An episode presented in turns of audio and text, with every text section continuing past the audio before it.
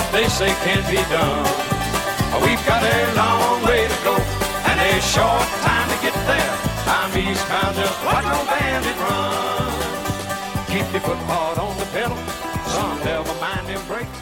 Let it all hang out, cause we run. Welcome to HiWay Freeks. This is your host, Jay-Man. I'm filling in for BriGuy. He'll be with us shortly. I'm here with our two ladies, Ramblin' Rose, Canadian Lady Trucker, and Wildman Will. So how are you guys this week? Cold. Cold. Deep, deep Oh, freeze yes, on my, on my, on my weather bus uh, there was an igloo. There's enough snow to build one up here, that's for sure. A couple of them. It's 70 degrees here in Phoenix. Oh. You lucky, Air conditioner's on. you lucky, lucky Emma. I swear. We, we we we we got like three feet of snow down here. It's minus thirty four. You know. It was hell to get here. Yeah. It was. It was. uh Yeah. I hit a brutal storm in uh, Nevada. Tuesday, folks, but we meant to tell you that Wyoming is closed. yeah. Somebody was somebody was saying it it was uh, closed uh, indefinitely, so it must Yeah. be pretty bad there right now. it's bad down there, yeah. Yeah, that's where uh, Brian's got to go across the 80 again. I told him, I said, I, Really? yeah, I said, I hope you're not, yeah, yeah. I said, I hope you're not headed to Wyoming. It's closed. And he's like, oh, well, yeah, I was headed that way. I'm like, well, Yeah, it's Buckle up. place. I don't. I don't miss that. I don't miss that part at all. Wyoming, no. No, still miss the winter driving, yeah. It's pretty bad in Oregon too. Yeah, That 84, that 84 stretch. yeah, that can get icy. But I eighty and I twenty five going down through Wyoming are a nightmare. Oh, all year round, all year round. Yeah, I always got You know, if it if it isn't ice and snow and wind, it's uh, blistering heat and wind. Yeah. So tell us, Rose, what's your what do you what's your topic for today? I'm going to do a movie review on Megan. Um, and she is uh, a marvel of artificial intelligence, a lifelike doll programmed to be a child's greatest companion and a parent's greatest ally. Designed by a brilliant toy company, Robotic Gemma, Megan can listen and watch and learn as she becomes a friend and teacher, playmate, and protector for the child she is bonded to. As Gemma faces pressures at work to deliver a finished version of Megan, she suddenly becomes the unprepared caretaker for her newly orphaned eight-year-old niece, Katie. Gemma decides to pair Megan's prototype with Katie in an attempt to resolve both problems, a decision that will have unimaginable consequences. And I said at the part of the movie when Megan says, this is the part when you run, we knew we were going to have problems. so, I, I personally thought it was, I, I, as Brian says, I would give it five air fresheners out of five. Um, it's just, it's um, a realistic, futuristic type doll, and they're like, oh, and how much is this going to cost? Uh, and she's like, well, and he's like, Tesla high, and the girl's like, her son down. So about ten thousand dollars average, and they're anticipating that in a year it will be the doll that everybody has to have. And of course, you know, nothing is flawless, so these little problems start popping up, and then the people who are programming it go, hey, now, what, what? It's supposed to do that. And of course, there's the overbearing, money, power-driven boss who says, we're going to kick Hasbro into and then there's the nosy, irritating neighbor who you know is going to be dead by the end of the movie. And um, then there's also the downloading, these around the employee. You know, there's all like these all these characters that are kind of always in the in the movie. You can start picking them out. You know, so it was it was just really fun. Um, I I enjoyed it, and um, I recommend that anybody, if you get a chance, try and see it. We have it on Vudu. I don't think it's still in the theaters, but it's basically, you know, any streaming uh, channel has it. And then an interesting um, avenue on it is there are also other creepy doll, movie dolls. Can anybody? Annabelle. That was one of them. Yeah. Annabelle Chucky. was from The Conjuring. Chucky. Chucky. Oh. And then, you know, I have a Chucky and I have a Tiffany. Like, the, they're probably about three feet high. They're the good size ones. They're not just a little. And um, I got to thinking, you know, I don't have room in my house right now, and they're in a box shed. Uh, I'm hoping. Leave them there, man. They're gonna get you. mad. Uh, I'm, I'm hoping they don't get mad about being in the shed and try and make their way out. I don't know. uh, I don't. I don't know if it's been made into a movie yet. But if you want some good spooky reading, you can read about uh, Robert the doll. I don't know if they've made a movie about that yet. Kind of same, I thought same kind of saw, Yeah, I thing. thought I It's like I like Annabelle. like uh, yeah, I was on uh, my um gonna try and find that movie list that Robert rings the bell, and then of course there's Brahms. Did anybody see the boy and the boy two? No. Frickin' creepy movie, and his name is Brahms. And yeah, it's, th- those are two very good creepy movies along these same lines. So that's my movie review of Megan. Right. Uh, what is she? There's actually a word for her. I had it here just a second. The Megan is short for Model 3 Generative Android. That's what Megan actually stands for. And then I've got a couple of the soapbox to stand on and a couple other things. All right. Well, we have additional info on the driver's eighth saga uh, that I was speaking about last week, I believe. Um, apparently, there's a growing number of uh, court cases where when drivers leave these companies, because of course then they begin to realize that they were entitled to, you know, overtime and holiday pay and and all the stuff that employees are supposed to be getting. Um, there is a lawyer that has been dealing almost exclusively with these kind of cases. Um, her name is Carol Wallace, and she says at any at any given time, she's dealing with at least three cases that are disputing whether they're workers or employer employees, right, or independent contractors. Oh, right? okay. Um, and the courts are deciding that, uh, for the most part, they're employees because companies are forced to, and then companies are forced to hand over the vacation pay, the holiday pay, overtime, and everything that they were supposed to actually pay in the beginning. And then on top of that, they've got the EI, the, the employment insurance, uh, the C and the taxes. The company is then being held responsible to pay those. So in the end, you know, the company originally wanted to get away with paying less, and now they're ending up paying more, which I have no problem with. um, they're also facing a lot of uh, administra- administrative penalties, um, and it's applying to uh, various labor code violations. One company was actually required to pay $3,000 in penalties in December of last year under Part 3 of the Labor Code in Canada. And really? uh, yeah, yeah, and these companies are not al- always exclusively. Yeah, I'm having problems speaking tonight. Uh, these companies are not exclusively found because an employee has put in a complaint. Sometimes it's because the employee has actually gotten hurt at work, and suddenly, oh gee, they forgot to pay workers' comp, but they didn't have to because they're technically an employee. So now the employer is getting fined and charged. You know, it, it, it's doing a complete 180 on them now. So, um, and the Ontario Workplace Safety and Insurance Board is has been doing audits and raising questions. Um, you know, when they got the truck registration, the CVORs, um, and it's showing numerous trucks but only two employees. So these this is another way that they're finding these companies finally, right? So I mean, when when you're looking at the courts are saying no, these guys are employees; they're not independent contractors. And then you've got the labor code stating that yes, they're employees, not contractors. And you know, there's so many so many aspects of this. It's going to be really hard for for this uh, this organization association to to try and push this through. You know, It ain't gonna happen. no, because you know the regulations are looking at, um, you know, does the driver work exclusively for that employer? Well, yeah, usually they do. Um, there's also things they look at like, um, do they control the nature of the work? Well, no, the company controls the nature. Do they own their own tools? No, most of them don't even own the wrench.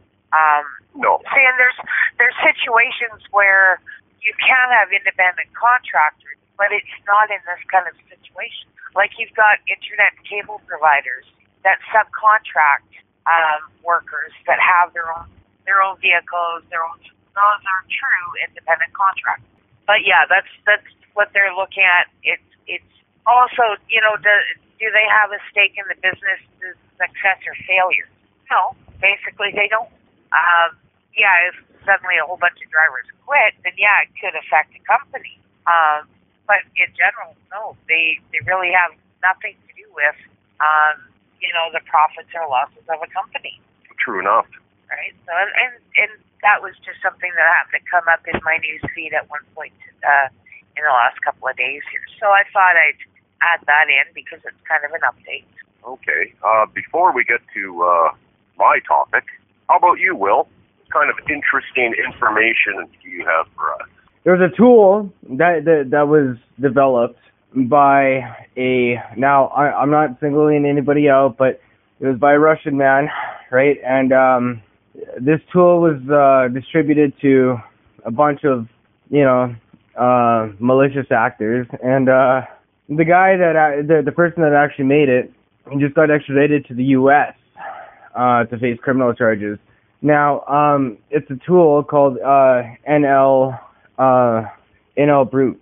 So, uh, what it basically does is it brute forces your RDP, which is your, your remote desktop protocol. So, um, for you, for people who don't know what that that is, that's um, one of the ways to get into somebody's desktop on their computer. So, and and this is why we always tell people uh, put a put a password um, on your home screen, even because uh, and and try not to make it a, a pin try to make it something a little bit more uh, safe.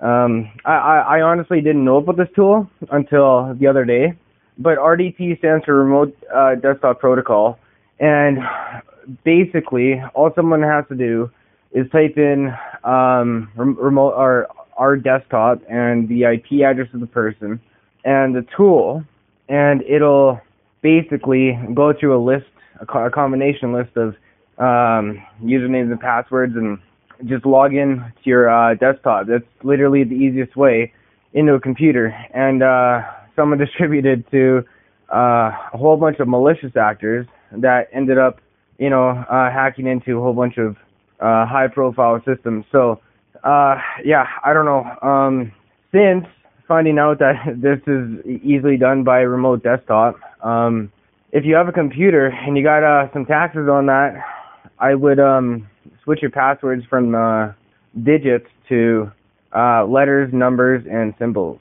Any questions? That's interesting. Letters, numbers, and symbols. Yeah. So a password write that with down because if you're like, what's that sorry? I, I said, and write that down because anybody, everybody's like me. I, I can't remember one password to. I, I, that's why I never understood how some people hack when I can't even remember my own password. Yeah, well, so because they get the computers to do it for them. yeah, they they, they, Oh. they yeah they automate the the response uh, the responses right. So, but yeah, um, for passwords with uh, letters and numbers, you're probably looking at um I don't know in the neighborhood of 10 minutes to an hour to crack your password. If you add uh just a simple you know a special character like exclamation mark or an at sign or both, um, it takes almost a hundred times as long to crack that password.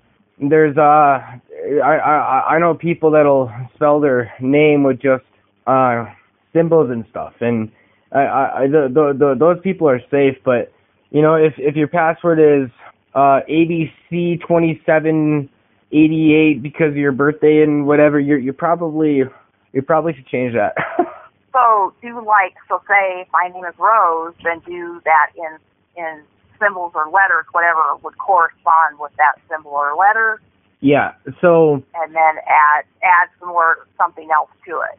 Yeah, so for exa- example, um, on your phone, uh, most people know this. If if you hold down the letter, it'll uh, come up with um, different languages, right? So uh, different languages for that letter, like so H hyphen or whatever. Um, if if if you want to increase your chances of not getting hacked, then um, I would use one of those uh, characters as well. I, I, but uh, it's kind of hard to do if if you're doing it on computer. Um, I, I I only know how to do it on on on mobile.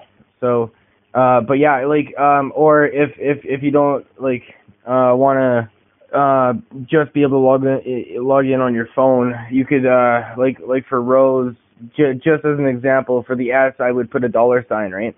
hmm Interesting. Yeah, and then and then try try, try to make sure though that um it, it's a mix of letters, numbers, and symbols. Wow, that's pretty interesting. I don't know how I can even remember stuff like that. yeah, it's uh Well, we had a tremendous um, loss on February 15th. Um, Jo Raquel Tejada died. You don't know who she is, do you? unfortunately no. I'll give you a hint. I'll give you a hint. Give it to me. She became famous in a movie called The Fantastic Voyage. Now, I don't know if you've ever seen it. I seen it. It was made in 1966. Um, they shrink a, a, a, a ship down and they inject it into a scientist and they go through his body and they try to save him. It was kind of a cool show. But what made her absolutely famous was a movie called One Million BC. Raquel Welch. I'm talking about I'm talking about Raquel Welch. Amazingly, she became an instant sex symbol after that movie, and she only has three lines in the whole show. But then again, I guess when you look that good, you don't need to talk. what were those? 24, 36? Oh, I have no I don't what, idea. what is it? But 24, Thirty- 34, no. 34, 24, 36, I think, or something, yeah. Yeah. But No. what's really funny, what's really really funny, is she always she didn't like the sex symbol um, notoriety. She didn't like it. She didn't really think that she was a, a sex symbol. But she Raquel Welch actually brought an end to the blonde the blonde bombshell. If you look at the movies in the 1960s, the late 60s, more and more brunettes and redheads were being cast. Yeah, that is true. It is true, and um, she there's there's a funny quote from her. Um, she uh, she was interviewed uh, about uh, her her fame, and uh, she says, uh, "quote This is her quote, um, talking about her big break. She says, "The Lord was watching over me or something, because otherwise, why? I mean, there's no reason for me to be top be on top of a volcano." in a deer bikini shooting a dinosaur movie. And when I came back, I was, I'm a superstar. It's just nutty. That was her quote. She did never did understand it, but I mean, she basically became a poster woman for the women's movement. And uh, and sadly, she died on February 15th. There's still um, no, I can't find what she died of. All, all I can find is that it was a brief illness and she died quietly at her home. She was married. She was married four times. Uh, she had two children. Uh, one is an actress. I can't find her name. Yeah, it's like uh, C A H. It's kind of pronounced like Tanya. She was in Cocoon, the original Cocoon. She was one of the of the uh, aliens that came down. It's like an Oh. Right. hmm you know, yeah. That, that, to my knowledge, that's the only role I know about her, but that for sure was her. It's like Tanya. Well, she was, uh, something. It was Tahnee. Tahnee. Well, Tahnee. That's or Tahnee. Yeah. Tahnee. Uh, I can't find her. All it says is she has two. All that I could find was she has two uh, children. She was very private. She was a very private lady. Um, she didn't like a lot of fanfare. Um, uh, she did, uh, and she constantly fought. Um, they all were in most of the movies that she did. They were constantly trying to get her to do nude scenes, and she wouldn't do it. She like flatly refused, and she ended up suing, getting into a lawsuit with um, 20th Century Fox, and she would eventually win, but it, they labeled her as it almost got her blacklisted. Um, they labeled her as as difficult to work with, but she was uh, she was a she was a very she was one of the very first to have uh, fitness videos. Remember the fitness the fitness craze of the '80s? You had uh, oh what was what was her name? Well, Jane Fonda had one. Jane Fonda. That's the one. Jane Fonda. Uh, Raquel Welch was the first. She was the very first to have um, the fitness videos out, and then Jane Fonda followed.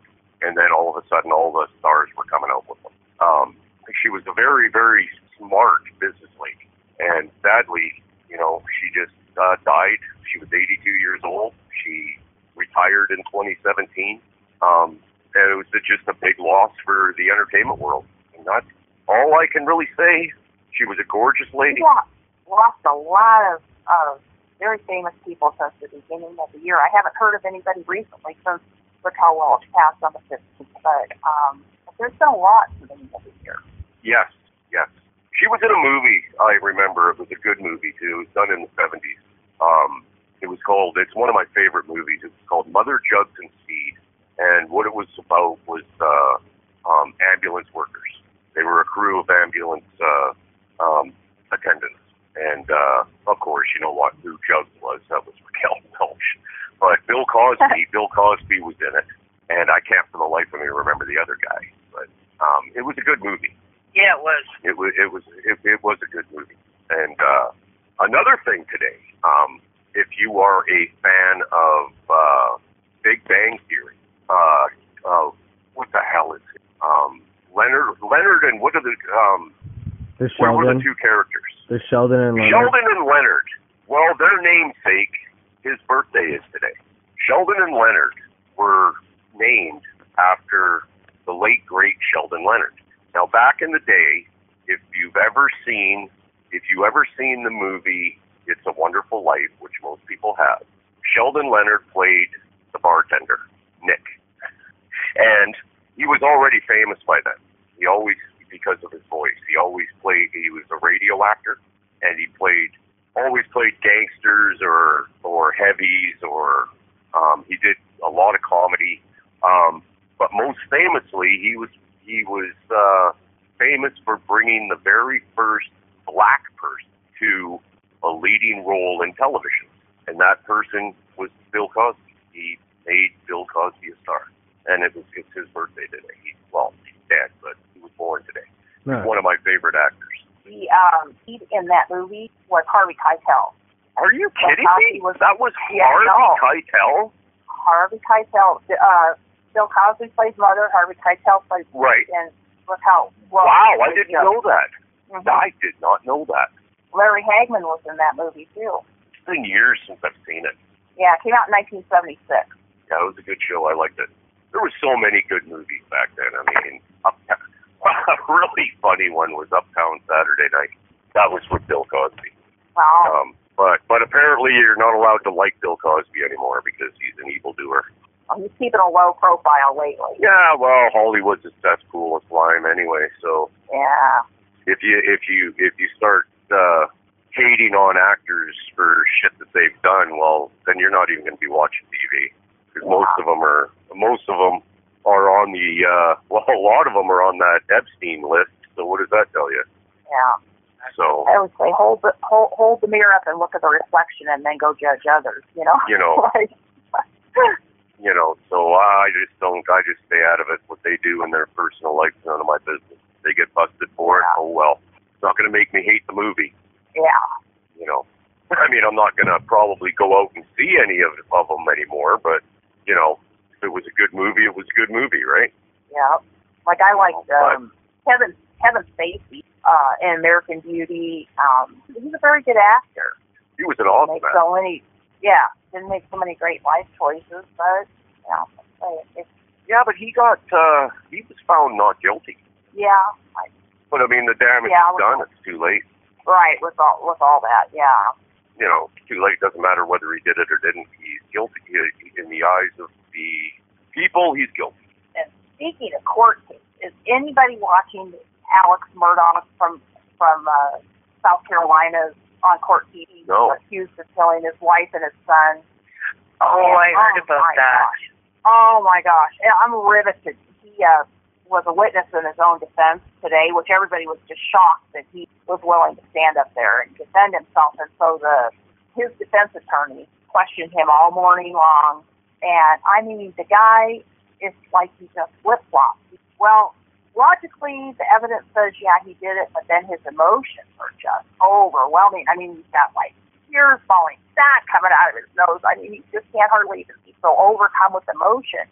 And then they give him some, you know, handkerchiefs, and then he like gets himself together.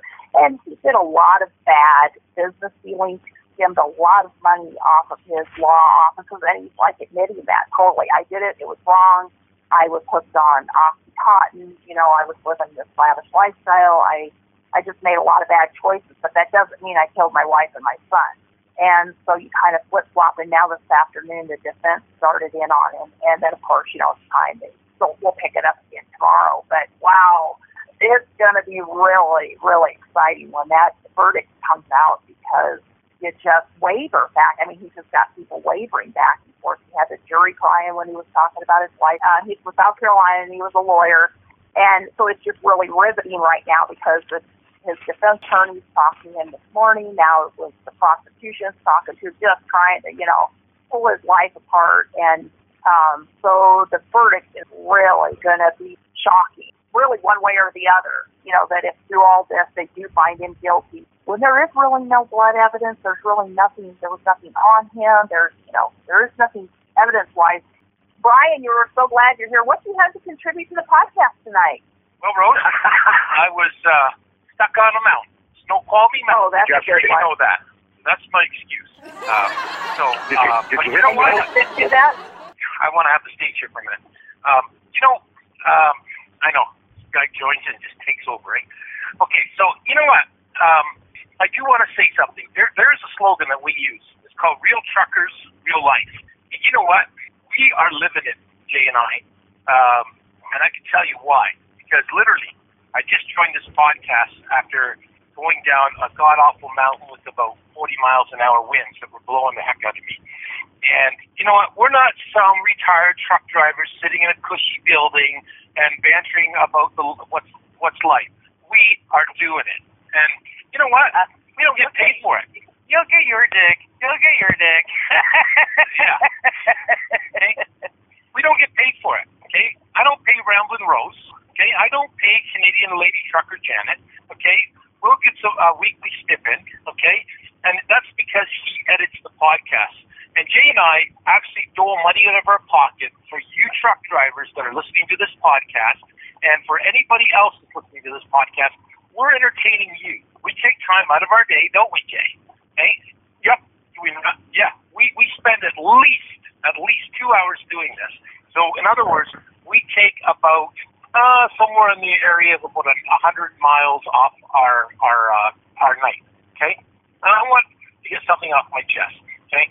Um, and it's important because, like I said, there's lots of truckers podcasts out there, but you know what? Most of them are bogus BS.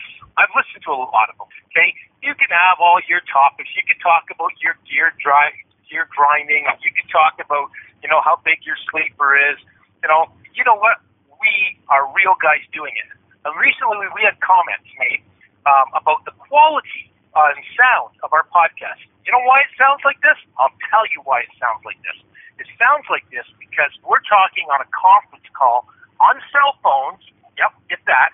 Okay, and we're on karaoke mics. We're not doing karaoke night. We're doing karaoke mics to inject our voice through this so you guys can hear it. Okay, and we pick these topics to entertain you. So if anybody has a problem with that, and I mean anybody, okay, stop listening to me. Okay, I don't really need you. I'm just asking as a favor, okay, and as your trucking friend, BriGuy, your host, okay, the Road Dog, you want to listen to a real trucker podcast. This is it. That's all I got to say with that. Well Mic said. drop. Well said. Well, I mean, if that, hey, you know, if you want to listen to technical BS about trucks, hey, all the power to you. Like, as a good I example, don't want, I'm don't want to, I don't want to, I don't want to go down that road. No, I'm sitting here at Chief, Chief Joseph Hill, which is near Ellensburg, Washington. I think Jay's somewhere in California, right? Okay. No, I'm Rose in Phoenix. Okay, I'm sorry. I, I stand corrected.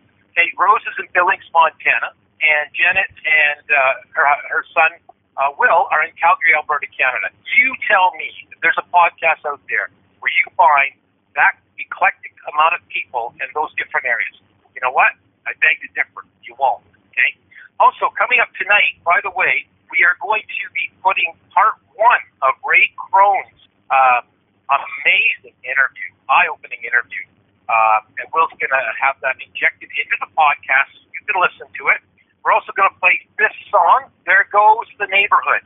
Also, so appropriate for that title tonight. and I'm going to be talking about Our Lady of the Rockies. Uh, some people seem to think that it's a religious statue. I'm here to tell you it's not, and when you hear the story, you'll find that out. And I'm also going to tell you about the 22 most beautiful women in Hollywood, alive and dead. Okay, so if you guys have any other your topics, let me know, or I'll just carry on. Go ahead, Brian. you got the stage. Go ahead. All right. You have the stage. I already I already talked about one of the most beautiful women in Hollywood that I just passed. We'll get to, we'll get to that in a minute, but I do want to talk about Our Lady of the Rocks. And my wife said it best tonight when I, I was telling her about uh, this issue that we had uh, with this particular topic. And she said, "Don't people realize that when you're coming down that mountain into Butte, that truckers want to see that lady up there lit up, especially in the winter, because you will be shitting your pants if you go down that hill and it is pure ice. I guarantee it will make a mouse out of a man any day of the week. And when you see that lady, you know you're that close to safety. So that's the first thing I want to say. Now, this statue actually started with a promise from a man as his wife lay dying in a hospital bed from cancer. Bob O'Bill promised he would build a statue in the likeness of the Virgin Mary if she recovered from cancer, horrible illness that she was dying of.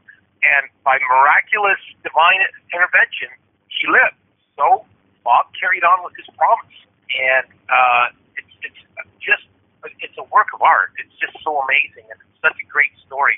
It's a 90 foot, two meter statue uh, that's actually built in the likeness of Mary, the Mother of Jesus. Okay. However, and I quote, it is not a religious symbol. Okay. It sits atop the Continental Divide overlooking Butte, Montana. It's the fourth tallest statue in the United States. In fact, it rivals the Statue of Liberty. The base is 8,510 feet above sea level. It's 3,500 feet above the city of Butte, Montana. It sits on private land, and it's quite lit and visible at night. And that's what I love about the lady. She does light the way for you to get down that mountain uh, back into Butte. The statue was originally conceived, like I said, by Bob O'Bill in 1979, and it was a tribute to the Virgin Mary. But it's what it's become now is it's actually become a tribute to women everywhere. I'll say that right now, especially mothers. So, um, yes, Bob O'Bill had some religious uh, values to him and his wife, but it's not a religious symbol. It's been actually tried in court many times by churches, and it's not that. Later on, the statue uh, itself uh, was constructed. I want to go into this. This is really cool. None of the money was spent by like large construction companies, guys. It was donations of money, materials, and labor from the local community. They all got together to build this thing. Um, the design was engineered by a worker of the Anaconda Copper Mining Company who actually donated his skills free to the project. Work on the project began December 29, 1979. It took six years following that in September of 85 with 400 tons of concrete poured to the base of the statue. Now, when you think about this, that's a massive undertaking. You got to blow hundreds and hundreds of rocks with dynamite. Okay, that's the first thing you have to do. Okay, then you get the base. Now, on December 17th, 1985, six years later, a CH-54 Tarhe from the Army National Guard, 137th Aviation Company, airlifted that statue. Now, here's the funny part: they were they were not equipped for the weight of the section, and they were doing one. That's a problem, but two, the other problem is the wind up there. With uh, one of those uh, helicopters, it, it's just a it's an absolutely miraculous miracle that that this thing was built. Okay, it was built in four sections as well. The land was donated by uh, a guy, a cello, who owned the land. Okay, now of course religion has to stick its nose up the ass of progress, doesn't it? Unfortunately, this Oh, yeah. statue did not get built and erected with controversy. Okay, even prior to the statue being erected, some residents voiced opposition to the project on religious grounds. In 1981, invoking the doctrine of separation of church and state, Catholic priest Father Edward Hislop was quoted in the Montana Standard newspaper as saying, Although the statue is on private ground, it is clearly in a public place. The east ridge of that particular mountain has always belonged to the people of Butte, and that might be offensive to some of these people and pose certain difficulties. Now, in 1985, March, nationally syndicated advice columnist Ann Landers got involved. She published a letter from a reader, and it complained that one religious group in Butte, Montana, is forcing its religious views, beliefs rather, on an entire city. So, in August 1994, the Freedom from Religion Foundation received notice from one of its members that the nearby Anaconda Job Corps was involved in building a chapel at the statue site in Butte. Objecting to the use of federal reserves in a construction of a place of worship, the foundation filed a letter of complaint with the U.S. Department of Labor. So on September 11th, they ceased the Job Corps' involvement. Further controversy with the statue occurred in July 2005.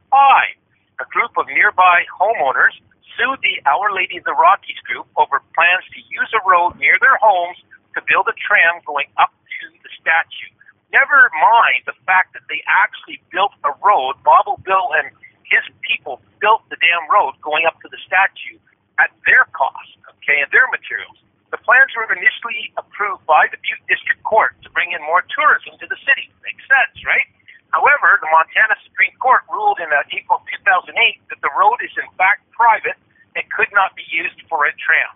Plans to this very day still do not have a tram to be built. Now, there are some very cool ideas, pardon the pun, to dispel any idea of Our Lady of the Rockies from toppling over by the strength of some of the Montana 100 plus mile per hour winds up on the East Ridge. Screens were actually installed on the sides of the 90 foot statue to allow wind to pass through the statue and relieve wind pressure. Thus, that statue, believe it or not, will never topple over.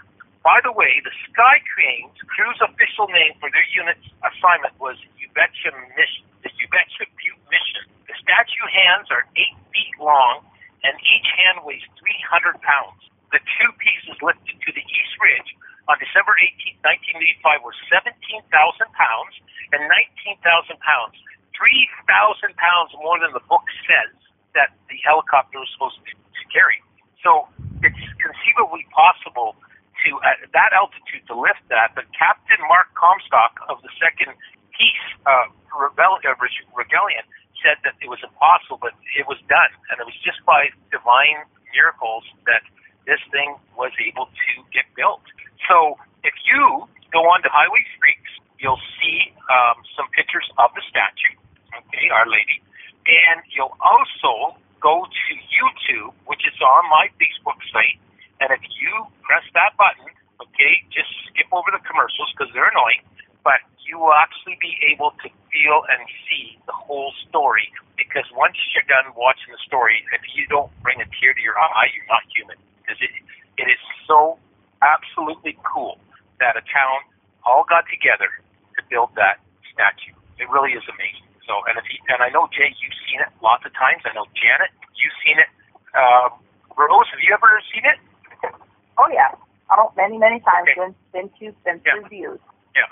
So when someone tells me that it's religious, it's not. Okay. Um, and it actually was just one more thing to tell you about. The statue was divided and built in six sections, totaling more than 60 tons. So it's an amazing, uh, you know, I, I would call it like one of the, the natural wonders of the world because to build something like that in this day and age, you couldn't do it. You couldn't do it because the way they did it was uh, was really uh, higher power that did that. So um, I just wanted to get that off my chest. I've been I've been, talking about this topic for years and years and years. I took pictures. Um, it's pretty cool at night, and it really does light the sky. When you see her with a full moon behind her, wow, that's that's that's a picture perfect. Uh, you know, thing to take uh, and leave in your camera on your phone, which I I have done in the past, by the way. So there you go. Our Lady of the Rockies, non-religious, tribute to mothers, and if you have any questions, feel free to send them in to me. Throw all your comments, throw all your anger at me. I welcome it. Okay? So there you go. But if you're a truck driver, you know how important that statue is to get into the city of Butte, especially in the winter. Well, Brian, you know, you got people um, that complain about seeing the American flag in America. So it's not hard to find somebody that'll whine, bitch, and moan about a statue. Not this day and age, You know that right, man. You know, I'm surprised they haven't been protesting to take down the Statue of Liberty. That's how bad it's got. You know. Yeah, well, you know, Fisk has a song, and, and it's so appropriate. We're going to be playing it at the next podcast. It's called "The World Has Gone Crazy," and it's so Oh, appropriate. Okay, so um, I guess I'll carry on here, guys. You uh, seem to uh, uh, be uh, soaking up the uh, the BriGuy experience tonight. So I'm going to talk about the most beautiful women you've ever laid your eyes on in Hollywood. And Jay, man, you talked about one that just passed away. She is number one. Yes, I did. Cal Welch. I I figured she was. Yep. One million years BC made her famous. Although she only had two lines to film. Did you know that? Yes, I did. I just did the biography on her, my friend. You missed And it. and it was the doe skin bikini she wore, which became the best selling poster of all time next to Farrah Fawcett. Isn't that crazy? Yeah. Yep. Yep. Now the I, did, I didn't. I didn't mention that. Oh, okay. Okay. I, I got to fill in the So blanks. for thanks for bringing that. No, thanks for thanks for adding that little tidbit of information. I didn't get into the posters. I had her poster and and uh, Farrah Fawcett. So. As usual, I'm always filling in the blanks for you. So there you go. Oh, Jack. Oh. You and your Jack. So number two. is Brian Right. comes to save the day. And then you wonder why. And then you wonder why I'm cranky. So number two is going to surprise you. I think you're going to be very surprised. Um, I'm going to give you a hint. She was in Alfred Hitchcock's film Vertigo. Oh, I know who you're talking about. Kim Novak. Yeah. She got her big break in 1958, and she uh, was only there till 1966 in acting, but she is considered one of the most beautiful women in Hollywood. I never would have guessed that. Never. Okay. Anybody got a guess on number three while we're uh, playing the guessing game here? It's got to be Yeah, Farrah was Raquel Welch was number one. Raquel Welch was number one. Oh no no no, Marilyn Monroe. Marilyn Monroe. She's got to be number three. She's on the list, but she's not number three. Number three is Audrey Hepburn. Yeah. She got her big break Really? in 1952. What this? What was the movie in 1952? She started with Gregory Peck. Quick, Jay. No idea. Roman That's fair Holiday. to remember. Roman Holiday. Ah, Okay. Uh, Breakfast at Tiffany's and My Fair Lady were hit movies that she shined in, and which cased her natural beauty. And it was her dark hair and classic style of that of a lady that she stole the show that she was on stage. Uh, you should read what you should read what uh, Humphrey Bogart had to say to her Go ahead. or about her. Hell of a fine lady, beautiful, beautiful lady. But as far as acting goes, she's fine if you don't mind doing thirty or forty retakes. He wow. he he did not. Okay. He thought she was a lousy actress. Number four. This was going to surprise you. Give you a hint. She was in Scarface, Batman, and she's a mainstay in women's Michelle Pfeiffer. Exactly. Known for her beauty, appearance, and a youthful appearance. And of course, when you take blonde and you put red lipstick in, you get Michelle Pfeiffer. Number five. Number five is my next wife. Okay, highest paid actress from 2017 to 2018. Okay, her beauty is unmatched. She strives to look beautiful and youthful at the same time. She's a fantastic actress. She's extremely. She can go like from a criminal to a superhero. Who am I talking about? Any takers? No idea. No idea. Charlize Theron. Charlize. Okay. Oh yeah, she's a gorgeous gal, isn't she? Okay, number six, you've mentioned Marilyn Monroe. Uh, Norman Norma Jean Mortensen started her career off as a model. Her trademark blonde curls, bright red, red lipstick, and curves made her a sex bombshell. Okay, and now number seven. Number seven's a really good one. Okay, see if you know this one. The whole package has brains, body, beauty, starred in films ecstasy, the female animal. Uh, she was also an inventor who helped develop a radio guided system used during World War II, which resulted in technology to help build Oh, yes. GPS. Who was that, Jay? Yes, I, that was the great Hedy Lamarr. Excellent. Very good. Very, very good. Okay, Most Janet, beautiful number woman in eight. the world. I'm going to aim this one at Janet. Number eight. Who was an actress who became a princess? She became Princess of Monaco when she married Prince Rainier III. Charm, poise, and elegance made her an absolute beauty. Who is she, Janet? I don't know the last name. Oh, Grace Kelly. Got her. Okay, now the Here's next an one. interesting. Here's an interesting thing on Grace Kelly. There is a belief that she was murdered. Yeah, I have You know heard that? I have, I have heard that. because she was an she was an accomplished race car driver. Really? I That's never right. Guessed that. I would never guess that. Okay, so, So, anybody can why- oh, anybody can answer this one. She's Swedish. Okay, she was decades as an actress. She starred in numerous classic films, including State Fair, Bye Bye Birdie, Viva Las Vegas, Grumpy Old Men, and she even had a fling with the Ann-Margret, Bingo! Rose, you got it. Excellent. Excellent. Thank you. Okay. All right. Here's the next one. She rose to fame as a teenager in 1944 National Velvet. She was electric beauty in Cleopatra. She's known for her stunning violet eyes, elegant style, and she even had a fragrant perfume that was a big seller. She was a huge icon. and one Elizabeth of Michael Taylor. Jackson. Yes, one of Michael Jackson's best friends, Elizabeth Taylor. Okay, I'm having fun doing this. Number 11. She's a woman of many talents. Actress, singer, fashion model. She's known for roles in James Bond, Never Say Never Again, The Natural, and Nine and a Half Weeks. Gorgeous woman with an iconic runway look. Who is she? Kim Basinger. Bingo. Yes. Okay. Number 12, I'll mention Sophie Loren, a great cinematic, uh, legendary, stunning actress, timeless beauty and age and looks. Notable films are The Pride and The Passion, and it started in Naples. Two women, and um, she, of course, uh, goes without saying. She's absolutely stunning uh, herself. Now, here's number 13. See if you get this one. She's an Australian actress, singer, songwriter, and activist. She was one of female's best very good, Janet. One of the female's best-selling artists of all time. Made a huge splash, Sandy in Grease, and she also found crossover success in country music mixed with pop. Okay, number 14.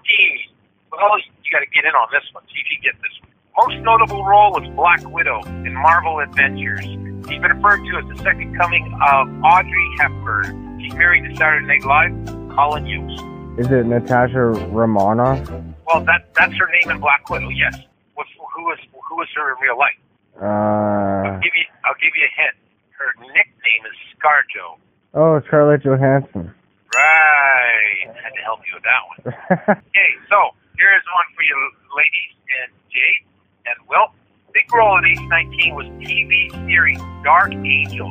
She established a gorgeous, she was established as a gorgeous actress in 2003 movie Honey, and she has her own makeup, skincare lines, making her a successful businesswoman. Who is Jessica Alba. very good, Janet. Excellent. Okay, next one. Israeli American actress. Okay, uh, her real name. I don't know. I, I won't tell you her real name yet. Her big role was in Star Wars Episode One: The Phantom Menace. She was in V for Vendetta, Black Swan, and Thor Squeeze Jane in the Thor movies. Who is she? Wow, nobody. No idea. I, I Okay, I'll- on the tip of my tongue, but I'm Did playing she find do- the word. Did she do Wonder Woman. No, no. No. She's on the list. She's coming up. Natalie Hershlag was her real name. She goes by Natalie Portman. Yeah. There you Oh. go. Okay. All right. So this one. Oh, Can I inter? Can I interject for a second? Can I interject for a second? Sure. I have. I can't sit here and play anymore. I have to go and work. Okay. See, real truckers, real No. Back in a moment.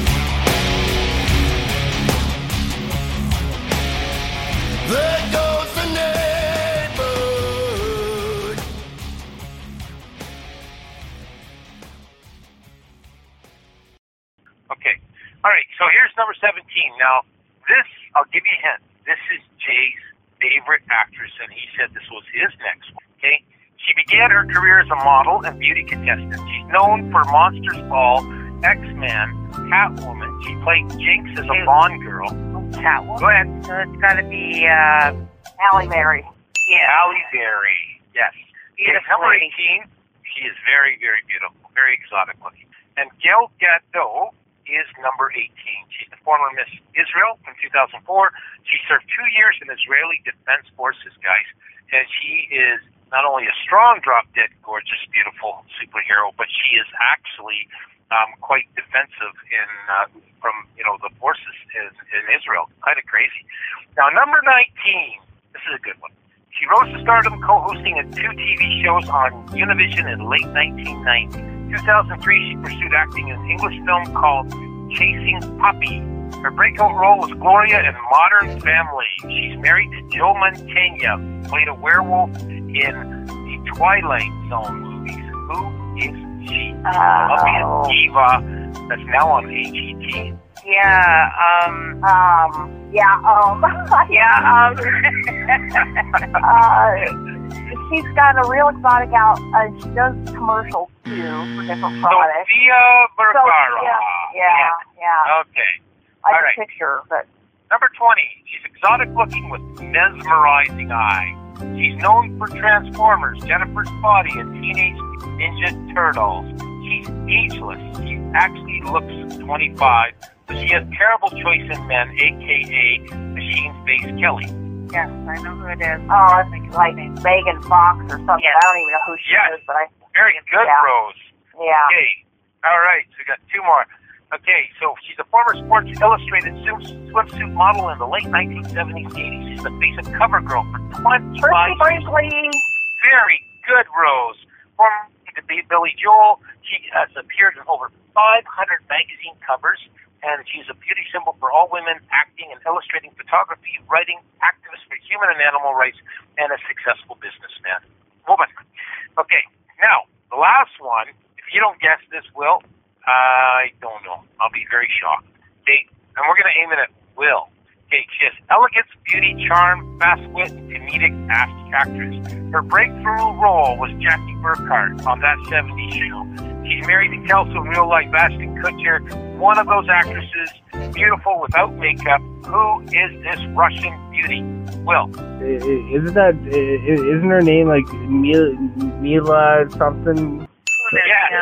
Oh yeah, okay, Mila Kunis. Yeah, okay, uh, yeah, I I I, I kind of remember that. Now, if if if, if, if you would have asked me who Donna was, I would have had no clue. okay. That edible really does kick in, doesn't it? Ah, bro, I'm like I'm like a bunch of them down right now. So but he, he, does, he doesn't do this when he edits our podcast. I will tell you. If Are you so Kate, sure of that? Are you so sure of that? Is the big well, you never know. He, might- he might have Rose sounding like Mickey Mouse and Jen sounding like Donald Duck, and you know I'd probably be sounding like Grover from Sesame Street. Uh, he'd probably have me sounding like Marvin the Martian. There you go. You mean the Hey, guy now that goes, it's not "You're LSD, come on." angry." That guy, the, guy Uh. the, the guy that goes, "You make me so angry." Yes, you that- make me so angry.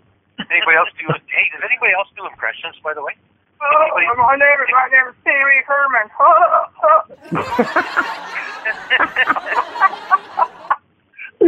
How about Oh, you, Janet? man. Do you do, do you, can you do Mae West? no. Oh, come on. Is that No, one? I how- honestly can't. what, do you do any Will? oh, I only do uh a, a, a little alien, and I I, I I I can't remember how to how to do the other one. I um. Oh yeah, I, I, I, I can, can can you do ducks like? Very good. there we go. So we all can do impressions. We can't I sing, just- but we can do I- impressions. I just I just bark at my dogs and they get pissed off at me. I don't know what I'm saying. So. A roar, roar, roar, roar. Yeah, exactly. and I In the won't choir say too. the word. I will not say the word S I N G mm-hmm. because otherwise we'll be serenaded by the beautiful Ramses, and we don't want that at the moment. Oh, that would, that would be so cool to have Ramsey on the phone. I, I, we got we got to put Ramsey on the podcast. We will do that next time. we gotta have Ramsey on the podcast. He he will make the podcast. So well, I'm gonna, ha- I'm gonna have number to. twenty four. I'm giving I'm gonna- the assignment, Janet. Yeah, I'm gonna have to find a video of COWF. I can't say Okay. the word because he knows the word. Or I'm gonna have to loop one of the commercials with the DOGs in it because he'll go crazy and he'll start singing. oh man, he So he, he sings loud That's too. cool. Okay, so that's my topic on beautiful women. Maybe next week we'll talk about the men that are the handsome uh, for the ladies. Okay, the most handsome debonair men. So, Rose, you have a topic, uh, something about spay and neutering your animals. Do you want to tell me about it?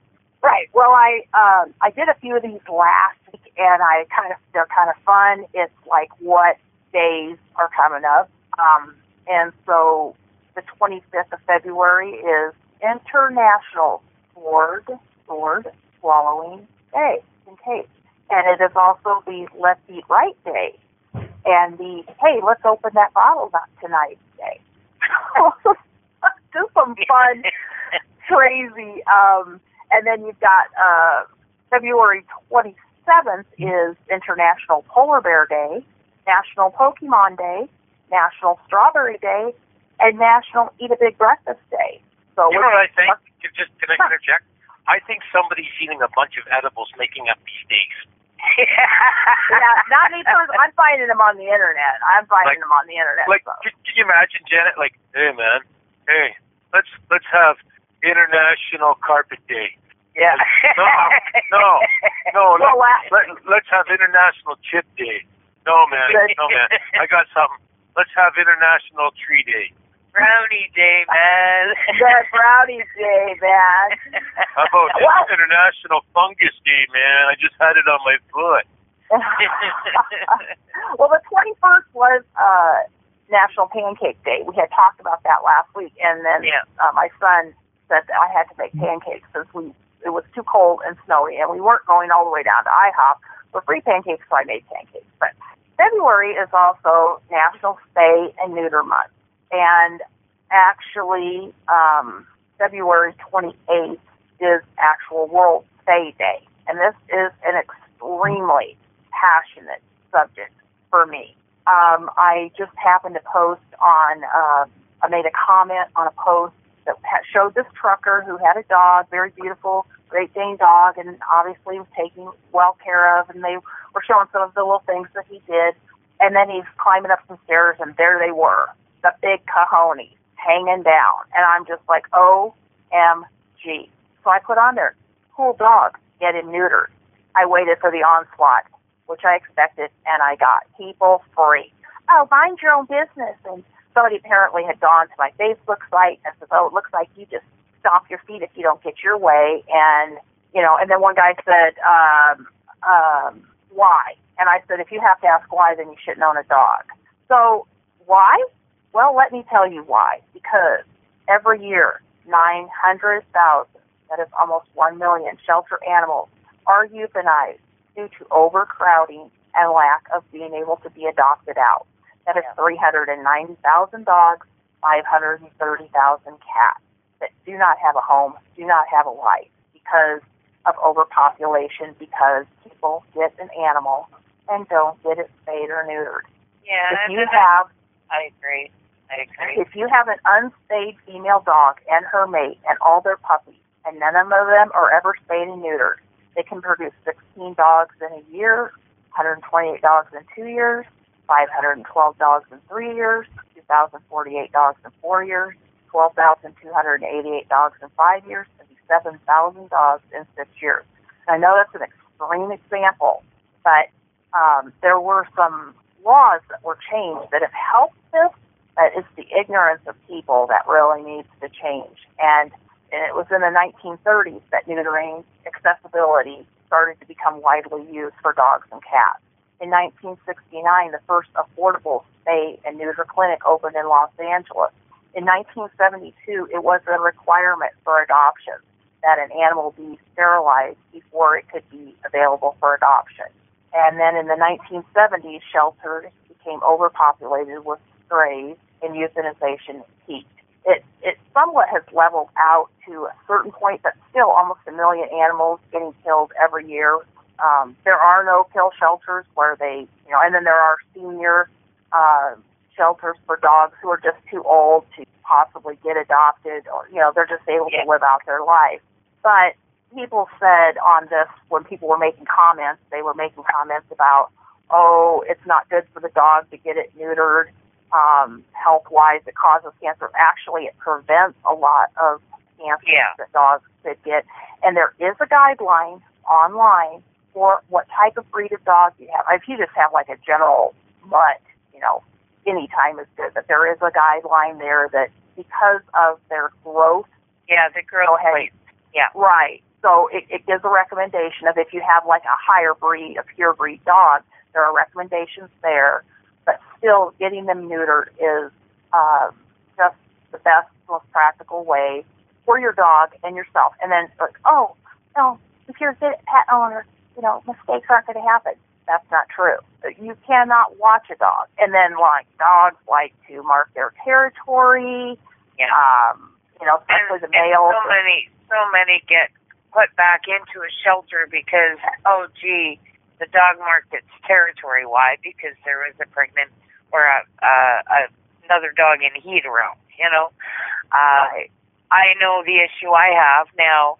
I have a purebred male Roddy, and he isn't neutered yet. Now he's also six years old already. But I do know when there is a female in heat in the neighborhood, twice a year like clockwork, he goes at snaky, you know. And he won't leave my two girls alone, which are both spayed. So, you know, there are so many things that it just, you know, breeding a dog, breeding a dog, for example. Um, I don't believe that they should just be, you know, oh, I want to breed just because I want my dog to have puppies. Why? Oh, they need to have a litter. That's what's another one. They need to have a Yeah. litter to spit it out of their system. No, they don't. No, No, they don't. What they don't, what they don't know, they're not gonna think they need anyway. Right? Right. Right. they they have no desire for it at that point. Right. You know, um, and it I cause, mean, cause, it causes a lot of roaming issues too. When these dogs, Yeah. you get a, if you ha- if you have a fenced yard, which we we already had a fenced yard because before I got my dog Hank that I have now, I had a list of 28 reasons why I didn't want to get a dog, yeah. and he. Uh, you know that that went right out the window as soon as I saw him. But we already had a fenced yard, so that was a plus um, in getting him because that that should just go right along with um, when and you're going to get a dog to have a fenced yard. But it also causes a lot of roaming problems. The dog just wants to go. He wants to find those females that are in heat wherever they are in the neighborhood. And so I'm just uh, there is no excuse that's acceptable as far as I'm concerned because if you can't afford to get your dog spayed or your cat or your you know don't get it. Yeah. because it's just part of and and now I know here in Billings and I'm sure every major city uh, they have spay and neuter clinics where it's a more of an affordable um, procedure done you know in groups. And so it's like down at the Metro Park and you know they just do a lot of them all at one time. So it's a more affordable option. But um, Yeah, Yeah, we don't have much of that up here in Canada, though. oh, but I do know, I do know too. Um, not getting your animal fixed can create dog fights. You know, and you get a lot of these guys. Oh, I got a macho dog. You know, bully breed. I'm not gonna, you know, I'm not gonna fix him. I'm not gonna take his nuts away. And then there happens to be a female in heat, which isn't supposed to be outside of the house to begin with. Then you've got a female dog in heat. You've got another couple of dogs that aren't, you know, aren't neutered, and suddenly you've got three dogs fighting for the female. And then people go, "Oh, my dogs were, you know, I don't know what happened. My dogs, you know, they're they're friendly dogs, and et cetera, et cetera." But and you know, a lot of times too, like I said with my boy, he can smell God knows where this female is. But like I said, it's like clockwork twice a year, spring and fall, that this dog somewhere in the neighborhood is is in heat. And if he wasn't such a good natured dog, I would worry about having a child in my house at that point because mm-hmm. he gets so worked up, right? And this is what happens to the males when they smell a female in heat. And I mean, they can smell them from out. So, I mean, not only are you risking your own animal's health, but you're risking people as well. Because these these animals will go to the ends of the earth to find that female, right? And I mean, I can remember even as a kid, uh, we had rescued a little poodle, and my mom, you know, was in the. She had already made the appointment to get her spayed, and of course, in the meantime, the dog went into heat, and we. I mean, we're talking a, a small poodle, like not teacup, the next size up, but there were dogs of all sizes, shapes, colors. They were just roaming our yard, all males, all looking for us. You know, Mhm. so I mean, we had everything from Great Dane and Shepherd down to the tiniest teacup dog, you know, and yeah, like you said, roaming. Of course, they're going to try and break out to get to the female. yeah. You know, and it, it's So, as Bob Barker used to say on The Price is Right, get your pet spayed and neutered, Yeah. and no no was good enough. So that's just my soapbox for the night. Yeah. Pass it over to you.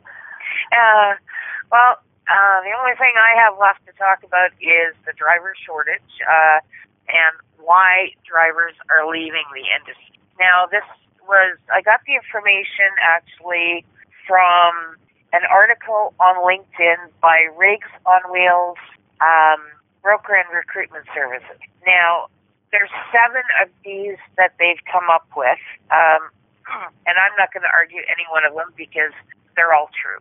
Um, first one, of course, not satisfied with pay. You know, you get, and a lot of this comes down to the sales tactics of the recruiters, right? So your second one is uh, don't like how they're being treated. Well, you know, dispatchers, supervisors, frontline managers, um, they're not respecting the driver's knowledge. They're not treating a driver with respect. They treat them like little kids sometimes, you know, and they don't seem to understand that the driver is an asset to that company, right? They're what helps that company grow. Um, and a lot of the drivers too are tired of not being heard. You know, as dispatcher or somebody will say something to them, and they'll say, "No, that's not possible," or you know, something to that effect, and it gets completely ignored, and that happens all the time in this street. Um, third one is feeling unappreciated. Again, feeling like they're being respected and feel like they're being heard, because that is, I think, probably the key for a lot of these, companies. Um, number four, that um, it doesn't meet up to expectations, meaning the recruiters, which are just a, it's just a glorified name for salesperson. Um, they paint the sunniest of pictures about the job and the company culture and how things are going to go. But there's very little honesty in a lot of that, right? Uh, most of us as drivers, we've been through an interview. Chances are the interview lasted maybe 15 minutes, you know, not including, of course, the road test. But you you hear the same spiel out of almost every recruiter. We have the highest pay. We have the best pay for layovers and the best pay for this and the best pay for that. And you're going to be able to have three, four days off when you get home and, um, you know, Yeah. uh, you know, do what you got to do. Hey, we're very flexible. And then suddenly they're out in that company truck and they're going down the road. Oh yeah, the other the other famous thing is oh no, there's no force dispatch. Oh crap on turn, that. Turn turn down a load and see what Yeah. you end up. Exactly, exactly. be sitting in Poughkeepsie for a while. Yeah. You know, um, oh, we've got lots of work, lots of work, and suddenly that Yeah. driver's sitting with two, three day layovers every time they deliver. Um, you know, I, I see and hear so much of that. Uh, number five is, of course, the lack of advancement opportunity. So your talents and experiences are being dismissed when a person is looking at, you know, getting off the road, maybe learning about operations and dispatch, safety, whichever, or maybe they already have that experience and they're completely dismissed for whatever reasons, right? Um, lack of home time, another big one. Uh, you're being promised, oh, yeah, when you get home, you can have three days, four days off, and suddenly it's 36 hours, turn around, back out the door. And then they wonder why you're tired. Let's see, in 36 hours, you get home in the evening, so your 36 hours start, say, 8 p.m. You're not available from 8 a.m. the fall, like the day after. So you have one full day in order to get your laundry done, groceries bought, make yourself a couple of meals at home, have a good sleep, have a shower, you know, maybe visit a couple of people. Your day is done. And then you literally go back in the truck and go, oh, now I can relax. you know, so because drivers aren't given that time, it does start to affect their their mentality as well. Um, and of course, the final one is health issues. Um, you know, the unhealthy foods and, and technically shift work and stressors and everything out that we deal out there on the road with. Um, a lot of that stuff leads to stuff like heart disease, sleep apnea, joint and back pain, cancer, stroke, obesity, diabetes, and Also, about 69% of the truck drivers out there are obese, and 17% of those are morbidly obese. So, you know, that doesn't say a lot for our industry. It doesn't allow us, you know, if you're living hard, you don't get the chance to get out and exercise and do a lot of stuff. If you're a high miler, like I was, 14 to 16,000 miles a month, yeah, you don't have a lot of time. You get out, you let your dog out, you have maybe 10, 15 minutes, you're back in the truck and you're on the road again. And then you got people like Brian. See, I told you, Brian, I'd get you. Yeah, I, I can add to that a little bit. Um, yep. Jen, Jen is completely right. I mean, it's funny, but when I get back into the truck, I actually get a better sleep than I do at home, and that's a sad fact. Because you're so wild up, you, you know, you're wired up rather, and um, the bed is rock hard at home compared to my nice, beautiful Texas style bed that I bought at the TA in in Texas of one of those bed places. Oh my gosh, it's heaven. It's so heaven. And then I go home and it's like, ah, feel say I'm sleeping on bricks. Yeah. So my wife likes it, but uh, no, I'm not thrilled. And and another thing is for me to get my not a word of a lie, my wife actually sleeps on the couch, and then the dogs sleep with me. So I I get better sleep when I got the dogs around me. I know that's a Yeah. strange thing to say, but you know, um, because Bandit is so in tune to me in, in, in, in the truck, he's doing say he's the same. He's in tune to me on at home as well. So, and I can't. I honestly cannot sleep without him. I, I it, it really is true, right? Um, you know, although Kelly tries to hog the bed quite a bit. Kelly's our our rescue pit as well. But um, no, Janet is completely right, and it takes you basically two days to unwind. Then you get your your you know your two days off, and then you come back, and it's like, well, yeah, back to work again. It's not an easy life for a truck driver, and it takes a very special woman to be with a truck driver. Hats off to my wife. I, I give her full kudos.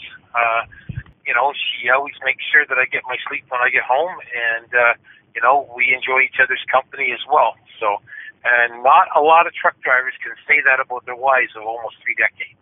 So, Yeah. um, if I was going to give a red pylon shout out, I'd give him one to my wife. I do want to give a really good blue pylon shout out to my dispatcher, Cal. That guy's amazing, man. He what he did, he went to bat for me. I was on the road for three months, and we had this thing called a drive to the finish, where you get a nice hefty bonus. And even though I was on the road and Mother Nature was screwing around with me really bad, like I had everything from blizzards to ice storms, he went to bat for me and he got me my bonus. So uh, I give him a full 100% blue pylon shout out because there's not a lot of dispatchers that go to bat for you like that. And I tell you, I have a really good one in Cal, and he does listen to our podcast. So full kudos to you, boy, because man, oh man, what you did for me today was nothing short of amazing. So I prayed to the universe to help me out, and you came through once again. So that's my shout out. Do you have any pylons while you're at it, Rose? Uh, I don't. I, I don't get out much. I don't interact much. Rose, you have to just go up to somebody at the Walmart and go, okay, I want to give you a pylon shout out. I, I, I haven't even been in the Walmart for o- over a week. Ah. How about you, Janet? Anybody you've met or done something for you nice lately? Give a pylon shout out to? Yeah, my son and and my adopted daughter, Alex, uh, for bringing me a birthday cake on my birthday. Oh, when was your birthday? It was on the 21st. Oh, well, happy Yeah. belated birthday. Oh, and and then and then I have to also give a shout out to Will's girlfriend Jana uh, for the beautiful tulips she brought me, and my son also brought me a single red rose. So Oh. yes. Aww. All together. Aww. Aww. Okay, well, you're the last one with the last word before we do the Ray Krone interview coming up. What's your pylon shout out? I actually have two red ones uh, to do. Um, one to uh, you know my my, my girlfriend. Her uh, surgery kind of didn't go as planned. There were some complications, and there's uh there's a lot of um there's a lot involved right now. So um you know shout out to her and shout out to uh my mom. Despite it being um her birthday, she ended up uh helping my girlfriend out with the bandages and stuff and you know all in all i got a I got a pretty good uh good mom, and you you, know I I really have to uh re- reiterate this saying, okay? And it's very important people learn the differences, okay? So nice people can do shitty things, but shitty people can do nice things, and it's best to be able to decipher between the two. Don't don't mistake a shitty person person doing a nice thing for an actual nice person because there's a difference. And I feel like a lot of people get the two confused, you know? Right. Yep. We've got one more, Will, because we did two interviews this week, didn't we? We had Ray Yep. Krone, so we give him a shout out uh, for the interview that he provided, and another one to Drew Arnott of Strange Advance. Amazing interview. It's coming up in May, I might add. Uh, Drew's doing a tour on May the 13th. Um, he is going to be in Victoria, and uh, Strange Advance is back. So Drew did a great interview with us. We got a lot of cool things happening on HiWay Freeks. So if you're not listening to us, I guarantee you by the next two or three podcasts you will be. And that's all I've got to say. Rose, I'm going to give you the final words. Final word. Everybody go out and have a great week. Stay warm, and we'll talk to you next And coming up, Ray Krone.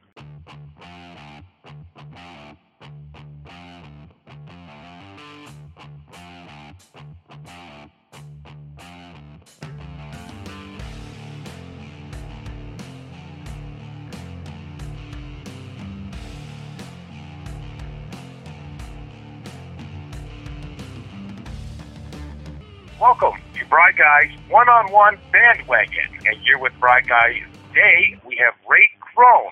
Ray Krone was an American wrongfully convicted of murder. Uh, he is the 100th inmate uh, that was actually exonerated from death row since the death penalty was reinstated in 1976. Ray was born and raised in Dover Township, York County, Pennsylvania. He graduated Dover High School in 1974. Ray got the weird name, the Snaggletooth Killer, and he'll go into that why, um, due to this uh, crime that he did not commit. He spent 10 years in prison, including two, almost three years on death row. Ray was found guilty of killing a bartender in Phoenix, Arizona in 1991. He's uh, the lady that was in question was a 35-year-old Kim Ancona who was found dead in a bar where Krone often uh, played darts. In 1992, conviction was upheld on appeal in 1996, which hinged on expert testimony claiming an impression of, of the teeth that matched bite marks found on the victim's body. It was disputed by dental experts by the defense in court. On April 8, 2002, Krone was released from prison. DNA evidence proved he didn't murder Kim Ancona. Instead, Kenneth Phillips, a repeat sex offender, was the actual killer. Journalist Robert Nelson wrote that the ample crime scene evidence that was painted to Phillips, and unfortunately, Ray was convicted because of it, where Phillips was actually the, the perpetrator in question. The data was ignored by police and the prosecution evidence. In 2005, Ray Krone received a settlement of 1.4 million from Maricopa County and 3 million from the city of Phoenix. Since his release, Krone is an activist working for the abolition of the death penalty. He's the director of membership and training for the Witness to Innocence program. And in 2005, he was featured in episodes 13 and 14 of Extreme Makeover, and he also has been featured on Forensic Files. So, uh, also to note, Jim Rix, his cousin, was also instrumental in getting him freed from prison. So, welcome to the show, Ray. I'm glad to have you. We certainly have uh, tried to uh, to your schedule and my schedule, and finally we got you here today. So, we're very happy to have you.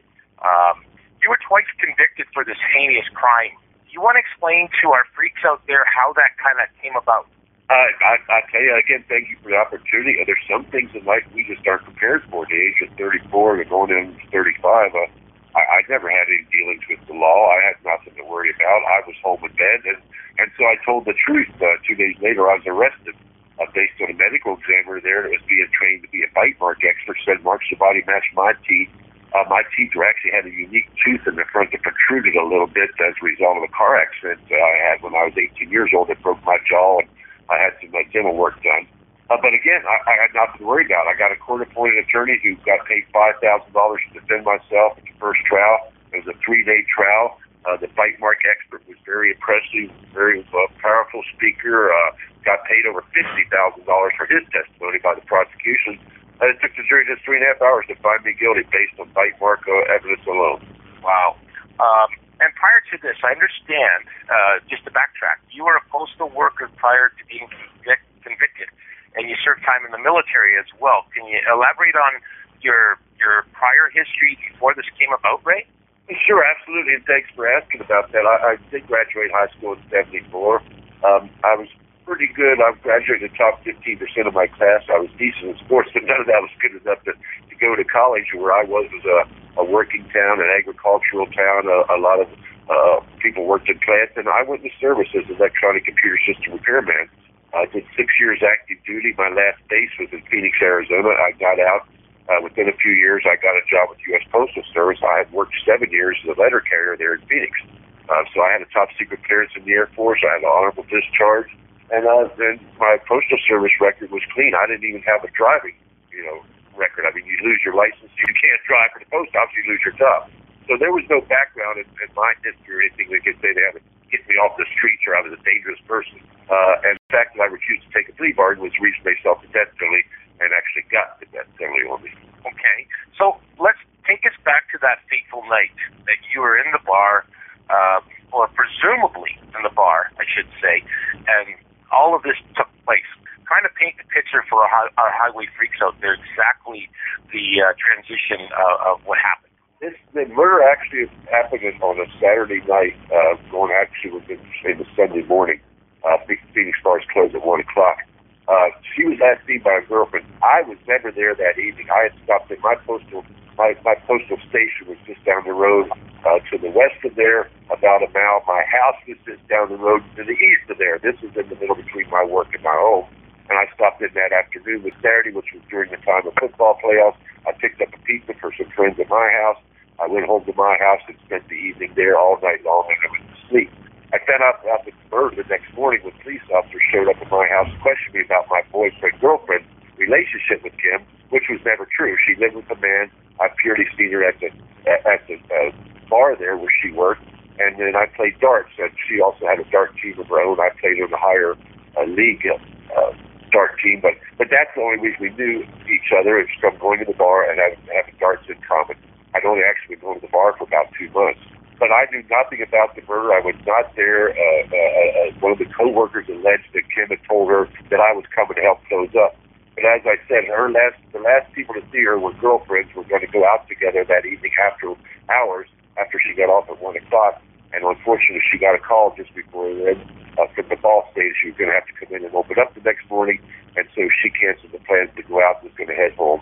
And she was actually found by the owner the next morning when he came in. No one knocked the doors at around nine o'clock in the morning. Found the doors unlocked. Uh, found money in the cash register.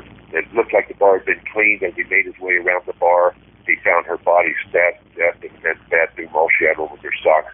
Her clothing had been cut off for her butt with a knife in the kitchen. Uh, there was no evidence of a robbery, so they began the investigation on the assumption it had to be somebody who knew her. And as I said, the one girl said that uh, she told her I was coming in, and so that's why they came to my house to question me. Oh, okay, I get you. But the strong armingly evidence that they had was the teeth imprint you had to give them, which you gave them willingly. Now, it was later proved false, but how was it that they could convict you on just that facet alone? Well, it was something new, I believe, first off. Uh, again, that first day when they came to my house to question me, they took me downtown to this interrogation room and for three hours questioned me about oh, this alleged boyfriend-girlfriend relationship, which was non-existent except for me being in the bar where she worked. Uh, but uh, at that top point, they had me fighting a piece of styrofoam. The detective had me fighting a piece of styrofoam. I was taken home after three hours that day. The next day, he was waiting for me when I got home. The detective was waiting for me at my house when I got home from the post office that day took me downtown again, and this time he had an, actually had the local medical examiner, who was an actual dentist, take casts of my teeth, actual impressions of my upper and lower teeth, pictures and everything. And that's when I explained about my dentition being a passenger head-on collision, waking up in the hospital with a broken jaw, my mouth wired shut. Then she just one tooth had protruded a little further. Uh, And that's the things I cooperated with, no problem. I was home in bed. I got a roommate that knows I was home in bed, knows I never left the house. Uh, they actually questioned him and said he was, as an alibi buster, said that he was just lying to protect his friend. Uh, so the, the, the, the bite mark was, was clearly what they used. There was no fingerprints. There was nothing else in the scene of the crime they could use to link to me. And so they got a bite mark expert to testify that marks the body matched my unique teeth. That says that bite happened at the time of death, and that may be Ray Krone the murder. And it was enough to impress the jury. And that was the very first time that you were convicted. So when this happens, take me back into the you know the courtroom. You, you, this happens to you. Apparently, that you know the judge is kind of pissed off at you because you're not showing remorse. How could you show remorse for a crime that you never did? Correct. Well, and exactly, and there's the problem. I, I, I think they're used to, and again, I was 35. I wasn't an 18, 19 year old kid. I was easily badgered, easily intimidated. You know, so I stood up for myself, even though I had an attorney that never did a capital murder case uh, before uh, representing me. Uh, but the, the, the question to sit in that courtroom, be accused of something you didn't do and know it, and, being told, don't say nothing, don't show any, you know, any expressions or whatever, just sit there quiet, is just not the type of person I was. But I did it. I maintained it because, again, how are they going to prove that I killed her when I was home and dead? It had nothing to do with it. It just was beyond bizarre to me you could be sitting there still. Somebody had done this. There should have been an investigation into that instead of arresting me just two days after it happened. I wasn't going anywhere. I wasn't leaving this state. I worked for the post office. You'd have found me any day of the, you, of the week that you wanted me. Yet two days you have to arrest me. And I believe that's what that, that, that jump to that conclusion made them hold on to me no matter what. When the evidence didn't fit, they covered it up and tried to find circumstantial evidence, any they could, to try to tie me to that murder. And they used the bite mark as a convincing and conclusive evidence. Okay, so now you're convicted, and are you immediately hauled off to prison, or or does uh, that take uh, some time? Yeah, and in, in Arizona at that time too, uh, you know, uh, the, the the jury handles the guilt phase. They determine guilt or innocence, and then they're dismissed. The judge actually handles the sentencing part of it, and it's called an aggravating mitigating hearing. And this actually happened about four months later. I was just held in the county jail. Uh, that was the famous Joe Arpaio's toughest sheriff in America jail, where we did have pink underwear, we did eat, green bologna. They did have a chain gang for women, and they did have tents out in the middle of the desert. Uh, but I was there for four more months before we went back before the judge. And as I said, this aggravating mitigating hearing, the first part's on by the judge or by the prosecution before the judge, where they argue why this is above and beyond the norm, so outrageous, so horrible, so deserving of the death penalty. They argued the bite mark, one was on the breast, there was some around her neck.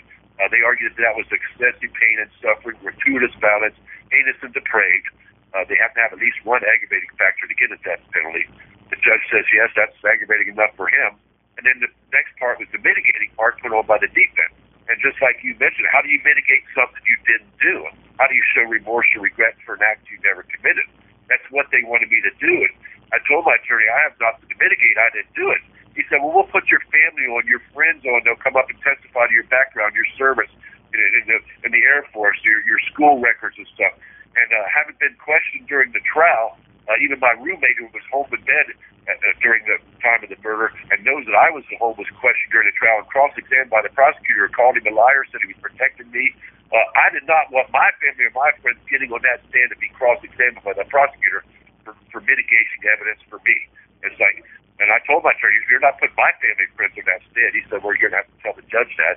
And so I did, and I was promptly called an unremorseful killer, a monster, and sentenced to death right then. Wow. And you know, and then your family, what, what was their reaction? Well, I'm very, very fortunate. I am the oldest in my in my family. That you know, I have a younger brother and sister.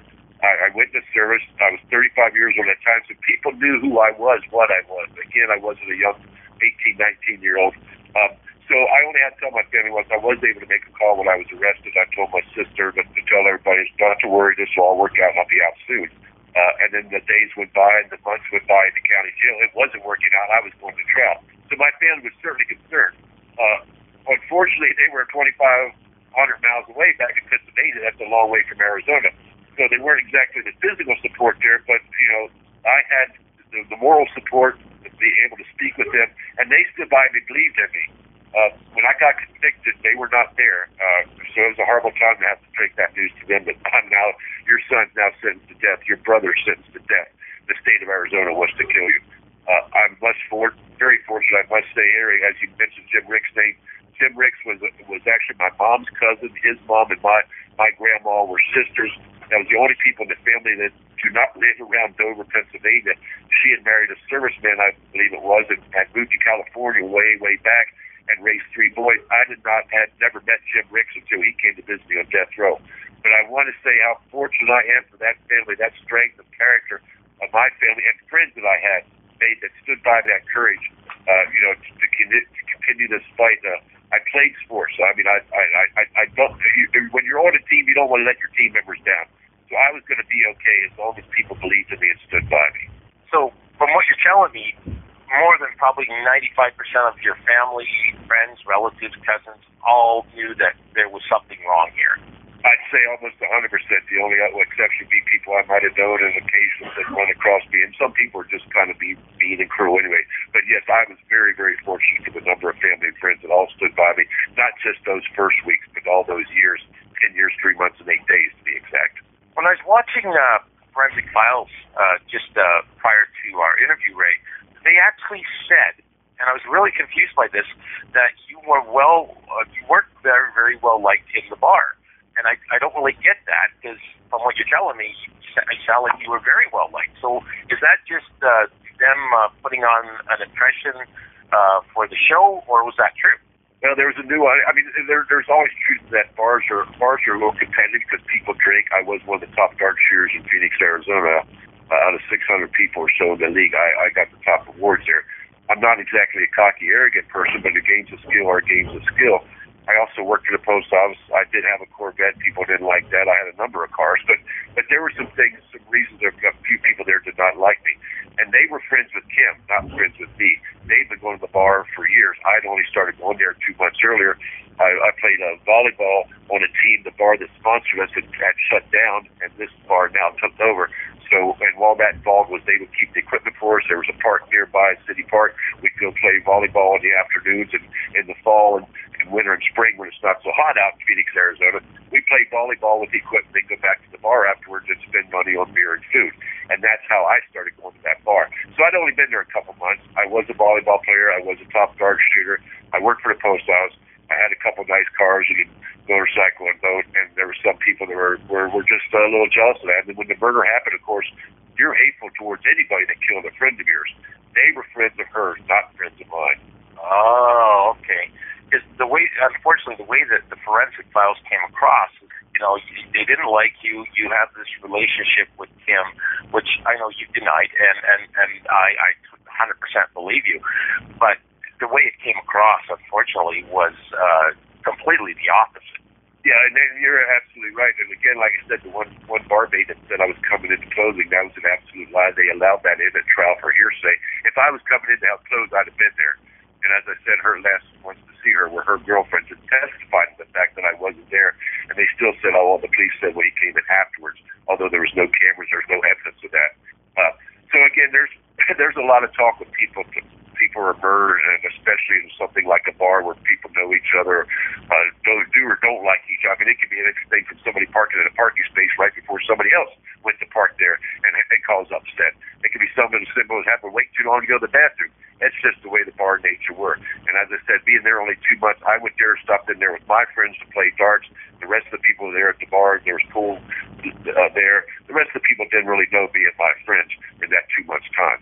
Well, it's like the Crown prosecutor's got to paint the picture of you being guilty, other than the, the teeth imprints. So they got to really make that look like, you know, hey, this guy is kind of a ruffian, and you know he's not well liked, and you know he's got an infatuation with this waitress, and you know obviously they got to paint the picture to make it more. Because I mean the evidence was so lacking, wasn't it? Yes, and you're absolutely right. And again, that's one of the things that, uh, again, being a veteran, being an American, being a proud American, having grown up, you know, of, you know, staying out of trouble, being responsible, respectful, to see the things that were I was alleged and accused of, and to see the the, the, the, the detective that stood there and said, you're a boyfriend, aren't you? You're dating. I said, no, I'm not dating. Actually, went there and testified at trial that I denied associating with her. I never denied associating with her. I said I'm not her boyfriend. She lived with the man. I'm not dating her. Uh, you know, but that's the kind of stuff that I just had never seen in my life. Never believed that people would stoop that low in something as as serious as a, a murder investigation and a murder trial that the biggest liars in my courtroom had a badge. Yeah, yeah, yeah. It's it's uh, it's definitely something that uh, you didn't expect, and and it's hard to, like I said, like we you know we, we reiterate, how do you show remorse when you know you're completely innocent, and yet those certain powers that be in that courtroom are trying to paint you as as the murderer, and so now we unfortunately we get into prison life, and um, you know because you're convicted and you're going to death row, what is prison life like for you? You know, t- take us back to the very first time you walked into a prison. Well, I haven't haven't never been in prison, jail, and I don't even watch that kind of stuff on television. Even back then, uh, it obviously was new to me. It was very intimidating because as an honest person, as you know, here you are, you're not trusted with anything. You're you're you're you're treated like uh, well, like an animal, pretty much. And, and Arizona's death, the, the, the county jail was bad enough. I just said, Joe, I'm probably the you know, very tough sheriff in America. Was horrible conditions there. People coming in off the streets uh, with drug addictions, people coming in with mental health issues, put into a a a, a, a, a bay, a, a, a cell block uh, full of uh, other uh, inmates that uh, these, some people needed treatment, whether they were kicking drugs or whether they just had mental health issues. Uh, should not have been in with, with some of the other people there that took advantage of the situation. But again, I was going to be there long because I'm in it. Yeah, well, then I get put to death row where it is isolation. The cell's about the size of most people's bathroom. And it's about uh, six feet wide and eight feet long, uh, cinder block walls, steel bars in the front with a metal door. I had a little window, it was about uh, two by three, uh, that had a little holes drilled through the metal, round holes that you could stick your little finger in maybe. But you could see out a little bit that's where I spent my days, and it wasn't 23 hours a day. We got wrecked three times a week, Monday, Wednesday, Friday. The rest of the time, you were in your cell. I had a cement slab was where the bed was. There was a paddle nut slab that would be something like it'd be on your your uh, cheap lounge chair out back. It's about an inch and a half thick. Uh, no pillow. Got one sheet, one army blanket. I actually wrapped my uh, tennis shoes in a towel. That's what I slept on as a pillow and that's where where we were. Uh, we got out to make a phone call once a month. Uh, if you got a legal business, you got out of your cell where you finally got to take a shower. But basically, it was three showers a week, and that was on the rep days. Uh, so there was a lot of a lot of personal alone time, and did a lot of reading, a lot of corresponding, writing to friends. Uh, I even had a a, a seventh grade English teacher right in while death row. And he said, I remember you from school. He said, you, you know, you, you always had to be the first one done. You get your paper up there. He said, you usually have one wrong and you knew the answer to it too, but you just had to hurry. He said, I don't believe any of this. And I wrote a letter back thanking him and, you know, reminiscing. And he sent it back to me with red correction marks on it, just like an English teacher would. But, uh, uh, that was that was the thing that I did. I communicated with people because you were alone in that cell. You had no physical contact with other inmates you just could on the other cell. So you weren't cell, you weren't sharing a cell with anybody then. Not on death row. No, you're completely isolated. You never left your cell without first being strip searched uh, while you were in your cell. You put all your clothes out through a, a hole in the door, which we called the trap, where they fed you through. Uh, you put your clothes out there when you were done turning and twisting and bending to make sure there was nothing hidden anywhere on you. Uh, you got dressed and put your arms out through that trap again. The officer put a set of handcuffs on you that had a belt attached. You were turned around. He fastened that belt at your waist. Then your door, cell door finally opened up. You took one step out away from the door, turned to one step away from the officer, and froze. At which time he would pat you down to make sure he didn't hide anything on you in the last minute while you were just getting dressed right in front of him. And then you had about an 18-inch chain put around your ankles with a big lock on each end.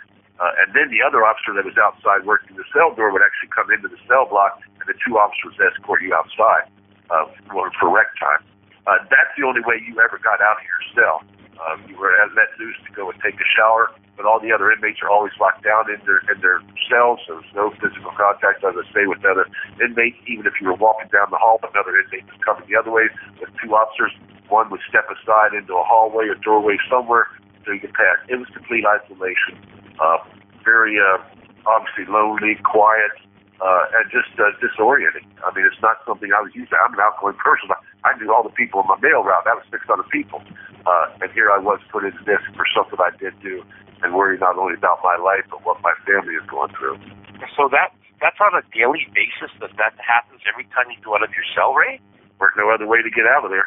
So what if you have to go to the bathroom? Is, is there is there the you know the toilet is in the cell, or you actually have to ask?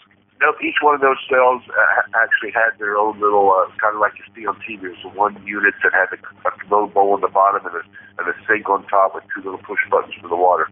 Uh, each each cell had that, so yeah. And as I say, not only getting the showers three times a week, most of those all knew how to wash up in our commode and our sink there, wash up in between time. Because you could conceivably have rec on Friday morning and never get out of your cell again until your rec. There's three rec periods a day. There was 121 inmates and only 16 rec cells outside in the desert. Uh, so not everybody got to go. You could conceivably go on the rec on Friday morning and never get out of your cell again until Monday afternoon. Right. And there's no, of course, you don't control any heat or cold. So are those cells uh, comfortable or no? Or Well, it was this this was in the deserts out in Arizona where I was, Barnes, Arizona. So it got up into the hundreds and tens in the summertime. We did not have air conditioning. They had what they called a swamp cooler, which actually just put humidity in the air because the air was so dry. Uh, so we used to in the summertime it was real hot. We used to actually wet the, the cement floor there, and then lay your sheet and blanket on that and sleep on that because the, the moisture on the wet on the cold floor kind of was cool enough to sleep. In the wintertime, you had to bundle up. We weren't given sweatshirts, you know, during the wintertime. I did have a coat for going outside and wreck, uh, even though it's 70 degrees. It's funny in the desert. If it's if it's 70 in the daytime and 50 at night, you feel cold. uh, but uh, we had to we had to make do. There was ways to make do. And again, who are you going to complain to? You think they care about somebody on death row? Of course not. And most of the guards that work on death row were guards that could not work in the yard, that got trouble elsewhere. And here they were safe because no inmates could get at them, and they were always always you know um, very rarely had in contact with the inmates. We did not get out together. One one inmate at a time went out to the rec yard in a 10 by 10 square fence, uh, hurricane fencing, 10, 10 feet uh, square and then 10 feet tall, all fenced in. Uh, we had a basketball net and a basketball there, and you could you, you could do push-ups and sit-ups. You could also at least talk to other inmates because you could see them in the other fenced-in areas. But that was that was our our rec time for two hours, Monday, Wednesday, and Friday. So little tough as as when you see in the movies where you're making buddies in, in prison. A little tough to do that, from what you're you're saying. Uh, you, you really didn't have anybody you could associate with, and obviously you can't be buddies with the prison guard, right? Oh, absolutely. You do not uh, you do not cooperate with prison guard. You don't even get make an attempt to, to even have much of a conversation with them unless other people can hear it clearly, because you do not want to ever be considered a snitch or a rat uh, somebody will put a shank in you somehow. Uh, there were people, there were still ways that people did get stabbed. I was fortunate actually when I was the county jail. There was another man going through a murder trial. He was about a month ahead of me. We ended up in the same cell. Like uh, a businessman like me, both those claimed to be innocent. The, the case was just horrible, poor evidence. Uh, uh, anyway, he got sent, sentenced to death a month before me. I ended up getting in the stone cell block. They had, uh, I believe, about eight cell blocks that held 16 people each. Uh, not all of them were full, but they were death row uh, uh, cell blocks. But anyway, he was in the same cell block with me. I was able to get a talk to him eventually. Uh, we could still talk out with the guards. There were no guards that stayed in the cell block. They only came at feeding time, which, by the way, we never got a hot meal. They don't let people on death row work in the kitchen, you know, around any type of dangerous uh, implements or tools. Uh, that, that our food prepared in a, in a minimum yard nearby, put in carts and wheeled over to the hallway, would sit there until they felt like feeding us. It was never hot. But anyway, this man, uh, Stan Willoughby, ended up getting a job at the law library. They did have a law library then where inmates could go sign out, uh, sign up to be there. And again, you were shackled and handcuffed and searched, taken up there and put in a little phone booth sized cage where you could study law. Dan had got a job up there. There was only four inmates that worked up there. One of the inmates uh, ended up being executed, but uh, Dan had said something about me. I was able to get a job after about a year and a half on death row where actually uh, four times a week they would actually come to my cell, take me up there, lock me in where all the law books were. And I also then became a legal representative for other inmates uh, where you actually represented them in, in local disciplinary issues inside the prison, and you could also help them with their case or appeals, you know, in, in, the, in the legal state of Arizona opinion. Excuse me. So I was able to get a little bit more uh, exit from my cell, a little bit more time out of my cell, and also able to actually help some inmates. And if I could relate this one story again, how crazy and wrong our system is, I was actually working with a man, I won't mention any name, And I was working with a man for for a couple months where he couldn't read or write, and he would actually get a legal business so I could read the letters for him. I even read letters from his mom to him, and then he dictated back to me that I could write write the letters for him to his mom. And after a couple months of doing this, uh, one day we got to talk about his case. He was in there for signing a confession. I know for a fact this man can't read or write, and he signed a confession. You got to be kidding me! Something's very wrong there. Boy, I 100% agree. So it sounds like you, you, you know, even though this is all completely wrong, you're in prison. You're now you can at least try and make things uh, worthwhile and you know help your psyche, your peace of mind. Uh, you were mentioning about the you know the seven year old the pen pal. How did that actually come about, and, and how was that allowed? I, I'm really kind of confused about that part. Well, and you you you were allowed uh, 50, was it 12? I think it was 12 people or 15 people you were allowed to put on your visitors or call list. You could either call them or they could visit either way. Now, of course, I didn't have a lot of people in Arizona there that, that I would want to have to drive down there and visit me in that. My family and friends back in Pennsylvania certainly ain't going to drive 2,500 miles. So, you know, I was able to call them. I have to uh, we, once a month you have a 15 minute phone call. But, you know, writing was easy. You could write all the letters you want. All your mail was, was capable of being open except legal mail. They were never allowed to open legal mail, but they could search any email incoming or outgoing if they wanted to. They didn't necessarily do it all. But I was able to write letters. And again, the local newspaper got a hold of my story about here just this fella from Dover is in, in death row in Arizona had adopted the case, and bite marks were a new new story in, in the 90s. So there was a lot of media coverage around my my town there where I was, and, and a lot of people that knew me, knew my family. Again, I went to the same high school my grandparents went to, the same church my great grandparents went to. So you know that small town, everybody knew everyone. You had a reputation the day you were born based on your last name. You know, so there were folks that were concerned about, you know, my family. I, I mean, I went to school with kids that, that that parents went to school with my parents. Uh, so, so that that kind of led to a lot of people that were concerned about me and for my family back in Pennsylvania. How how you doing? How's Ray doing? Uh, those type of things. So, so that was one thing to, to, keep in touch with the outside. And as you said, I needed to stay busy. I needed to do something. Uh, you know, again, I'm I'm an active person. I guess you'd say I'm more of a type A personality. There's such thing, there's probably a lot more than A and B personalities. But uh, I mean, I, I was an active person, so being able to help somebody, being able to do something, being able to keep my mind off it, and let my family know that I'm okay. Don't worry about me.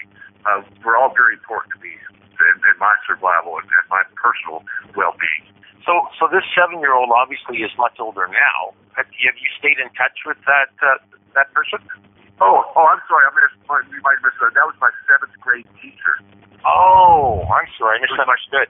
Okay. Yeah, I, my seventh grade teacher wrote me. Now, again, that would have been back in like 1970 or something, and he would have been my teacher. And here it was, you know, 22 years later, my seventh Okay. grade teacher is writing me on death row.